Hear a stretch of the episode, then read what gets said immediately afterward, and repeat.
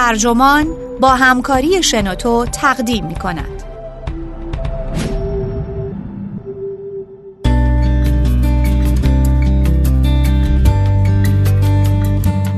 درمان دردهای زندگی به سبک فردریش نیچه. نویسنده بکار راتفلد. مترجم مجتبا حاطف منبع آتلانتیک. ترجمه شده در وبسایت ترجمان. گوینده اکرم عبدی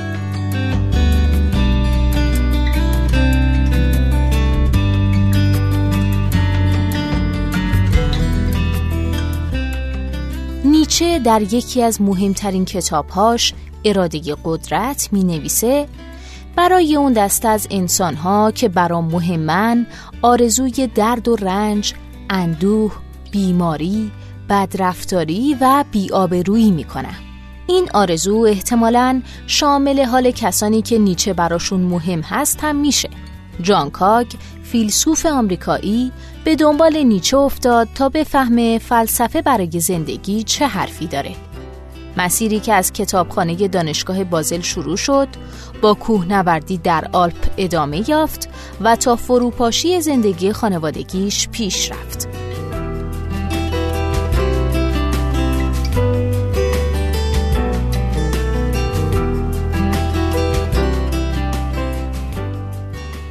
تصور بحثانگیز که فلسفه راهنمایی است به سوی زندگی آرامتر تاریخی به درازای خود رشته فلسفه داره.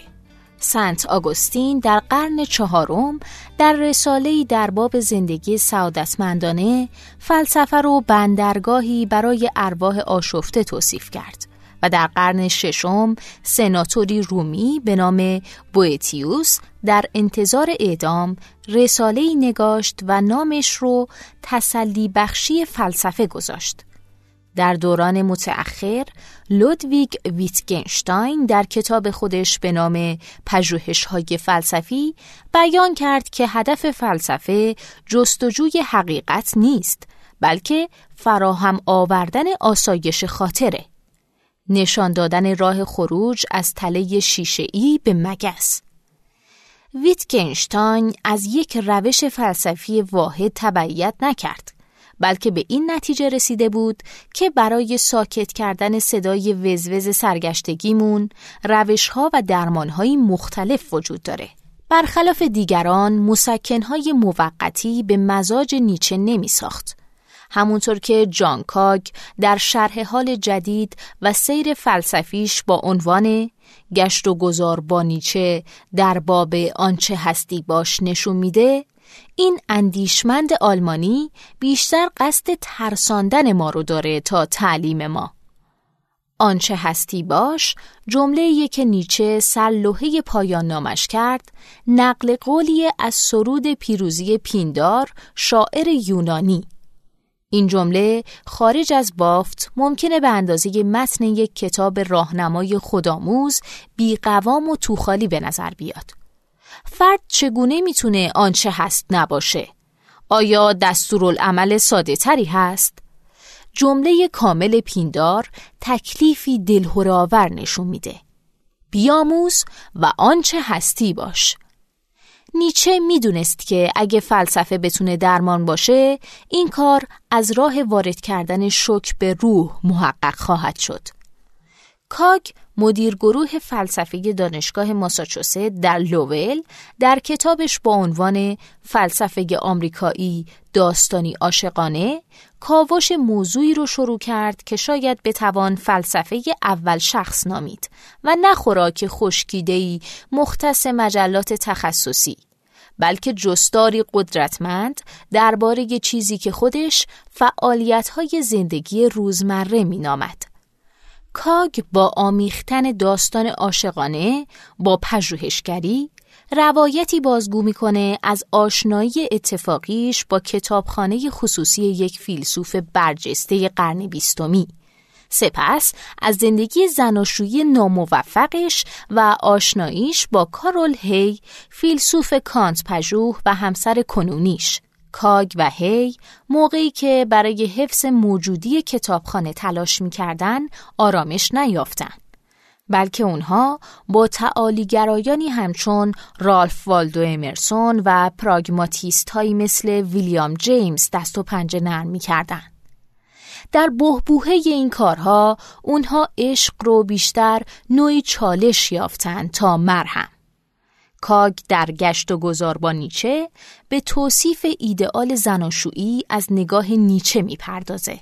وصلتی که تجسم ارادهی خاصه. اراده دو تن برای خلق شخصی واحد و بزرگتر از کسانی که خلقش کردن. وحدتی که هرگز به ورطه حماقتی واحد و طولانی کشیده نمیشه. جدیدترین اثر کاگ جهدی است دیگر برای بازگرداندن فلسفه به کارکرد پیشینش. تلاش برای گره زدن اون به انبوه تجربیات روزمره. کتاب گشت و گذار با نیچه به بررسی دو قرائت مرتبط اما متمایز از دلفریبی های زندگی مدرن می‌پردازه. قرائت کاگ و نیچه. کاگ شیفته ایده انحطاطه. بحثی که نخستین بار نیچه در کتاب زایش تراژدی باز کرد و تا آخر عمر دغدغه ذهنی شد.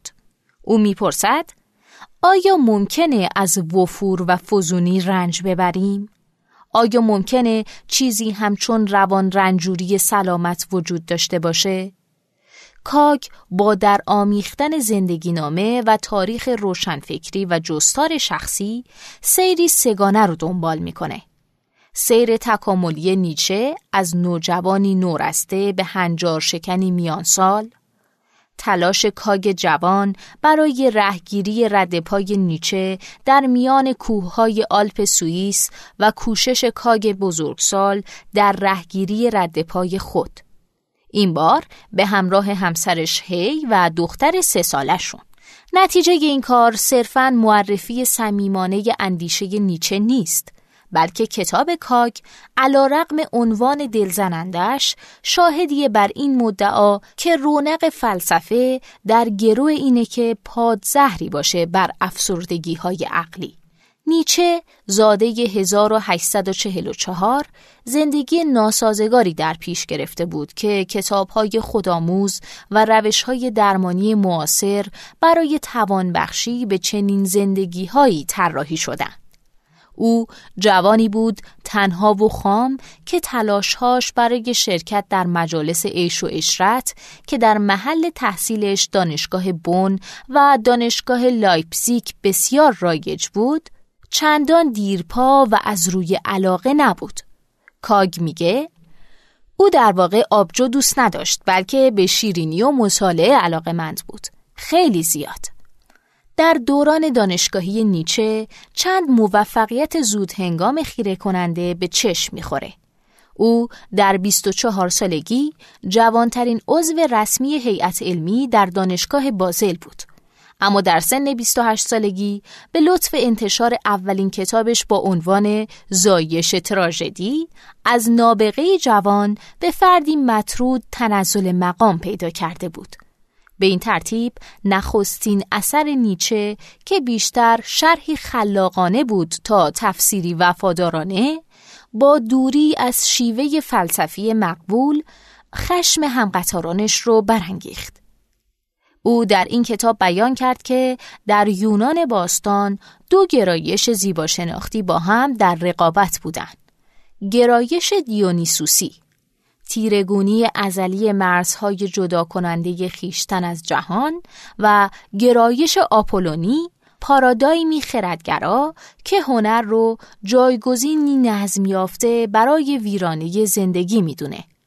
گرچه نیچه این دو نیرو رو متقابلا تقویت کننده هم می‌دونه و تراژدی رو به خاطر پیوند زدن اونها می ستاید اما به گواهی زندگی و آثارش بیعت واقعی او با رویکرد دیونیسوسی است. بذر خصومتی که انتشار زایش تراژدی در میان زبانشناسان پاشید، شکاف نیچه با فرهنگ دانشگاهی رو عمیقتر کرد. او در 34 سالگی مقارن با 1879 به خاطر بیماری مجبور به ترک مقامش در دانشگاه بازل شد و در دهه بعدی عمرش به سیر در کوههای آلپ و مراقبت از سردردهای مزمن خودش مشغول شد که تیر روزترین و در عین حال پربارترین دهه عمرش بود. او فقط نسبت به لو سالومه نویسنده روس تعلق خاطر جدی پیدا کرد که اون هم بعد از سه بار پیشنهاد ازدواج با جواب رد سالومه به شکست انجامید. سالومه که زمانی نیچه باهوشترین شخصی که دیده ام توصیفش کرده بود زندگی عاشقانه و ادبی رشکاوری داشت. او نه تنها پیشنهاد نیچه رو رد کرد بلکه دست رد به سینه پولری نویسنده و فیلسوف آلمانی و دوست نیچه هم زد و مدتها با راینر ماریا ریلکه شاعر رابطه عاشقانه داشت.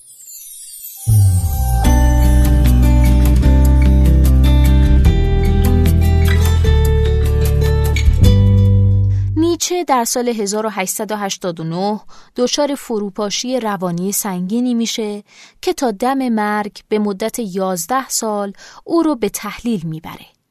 داستان از این قراره که یه روز نیچه در میدان عمومی شهر تورین مردی رو می‌بینه که داشت اسبش رو شلاق می‌زد. به سمت اسب میدوه و گردن حیوان رو در آغوش می‌گیره. بغزش میترکه و با چشمانی اشکبار نقش بر زمین میشه. نیچه پیش از این فروپاشی هم نشانه های از این دست رفتارهای ناگهانی بروز داده بود. کاک میگه نیچه از سال 1888 دیگه نامه هاش رو با نام دیونیسوس امضا می کرد.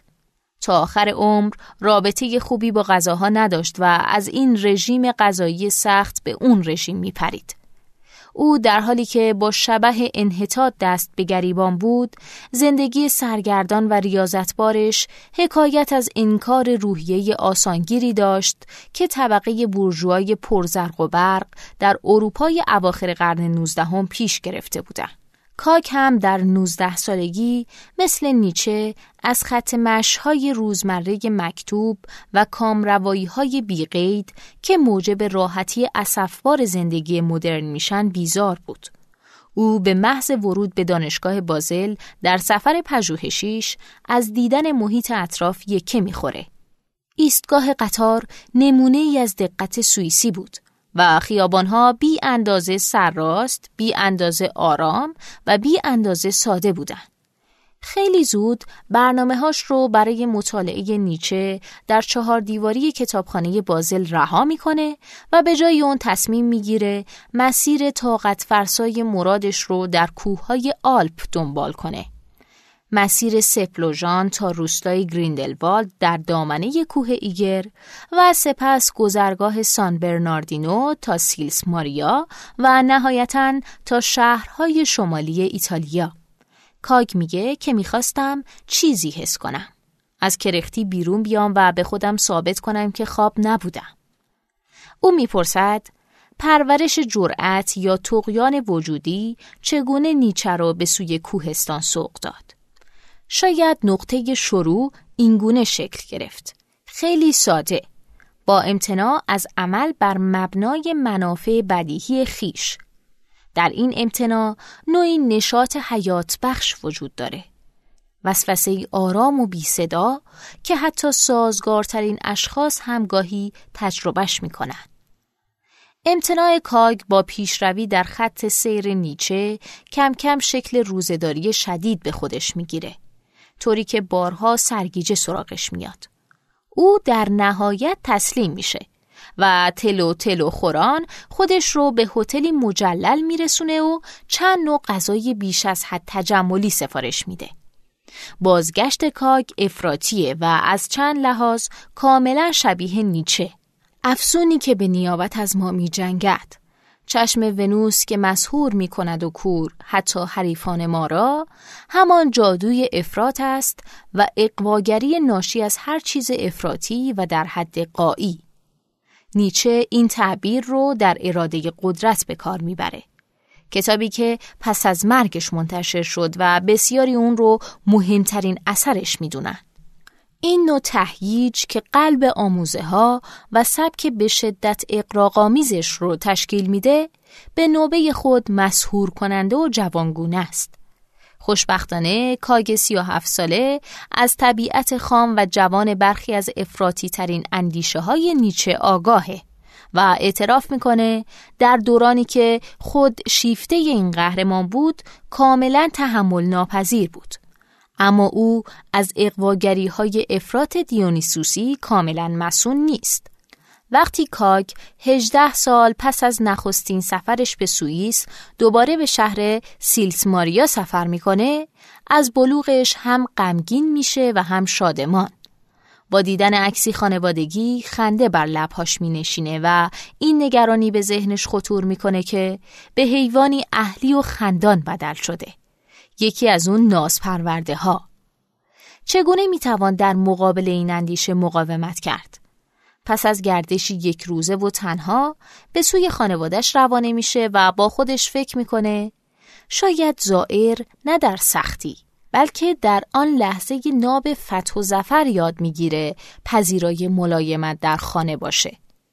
این درس شباهتی به آموزه های نیچه نداره و گاهی کلیشه های کاگ می‌تونه ما رو به این فکر فرو ببره که نکنه کاگ دست آخر نگرش فلسفی ویتگنشتاین رو با آغوش باز پذیرفته. اما به استناد کارهای کاگ او مصمم رگه هایی از افراط و تفریط رو به زندگی ظاهرا پایدار خودش تزریق کنه. می‌بینیم که اون هنگام بازگشت به آمریکا برداشت خودش رو عوض کرده. برداشت در مورد اینکه دقیقا چگونه باید خودمون رو برای مواجهه با دستورهای منحط دنیای مصرفگرا و طالب همرنگی با جماعت آماده کنیم. نکته مورد قفلت کاگ در جوانی این بود که نیچه سختی رو به خاطر خود سختی تجویز نمی‌کنه. گرچه نیچه در دوران فکریش زبان استعاری متناقضی به کار می‌گیره. در نهایت مدافع سلامت بود اما تاکید می‌کنه که سلامتی با لذت مترادف نیست بلکه سلامتی آزمونهایی رو میطلبه که بنیه قوی پدید میاره اینجا نیچه شرکت ورزشی سول سایکل رو در نظر نمی‌گیره. او در اراده قدرت می نویسه برای اون دسته از انسانهایی که برام مهمن آرزوی درد و رنج، اندوه، بیماری، بدرفتاری و بیآبرویی می کنم. آرزو می کنم بیخبر نمانند از خود کمبینی عمیق، زجر بیاعتمادی به خود، بدبختی در هم شکستگان، دلم به حالشان هیچ نمی سوزد. چون بر آنها فقط چیزی را آرزو می کنم که امروز می تواند ثابت کند ارزشی دارند یا نه. کاگ باید دو بار به آلپ سفر می کرد تا به فهم نیچه به ما توصیه می‌کنه از درد و رنج خود شادمان باشیم. چون فقط در صورت پرهیز از درگیر شدن با اون میشه از اون فرار کرد. یعنی فقط هنگامی که خود را از سختی جدا کنیم که حتی جزء جدایی ناپذیر آرامترین وجود انسانیه. کاگ نتیجه می‌گیره که تجلیل از زندگی ضرورتا به معنای قربانی کردن خیش نیست اما لزوما در برگیرنده سختیه. او می‌گوید خیشتن ما منفعلانه به انتظار ننشسته تا کشفش کنیم. فردیت در فرایندی فعال و مستمر ساخته میشه. به زبان آلمانی با فعل وردن به معنای شدن. هرچه کاگ پا به سن می‌ذاره خطر خودخوشنودی نمایانتر میشه. برنامه های درسی با حس وظیفه شناسی نگاشته شدن. کنفرانس ها با جد و جهد سازمان یافتن. حمام ها با دقت تمام تمیز شدن. اما او ایستادگی می‌کنه نه با روزهداری یا گشت و گذار با پاپوش نامناسب در کوهستان بلکه با یادآوری هر روز و هر ساعت این نکته که موجودات باید رنج بکشند از کار بیفتند و بمیرند پیش از آنکه زندگی دوباره بیابند. این به معنای فرار یا خلاصی موقت از زندگی نیست بلکه تحقق اونه. ممکنه کاگ شور جوانیش رو پشت سر گذاشته باشه اما همچنان اجازه میده فلسفه اون رو از پا بندازه. فلسفه او را یک بار تا لب پرتگاهی در آلپ برد و نزدیک بود از گرسنگی بمیره. در ادامه یک زندگی زناشویی رو از هم پاشید و الهام بخش زندگی دیگه ای شد و همچنان به ما التیام میبخشه. نه اینکه احساس کنیم حالمون خوبه بلکه حالمون رو بهتر می‌کنه.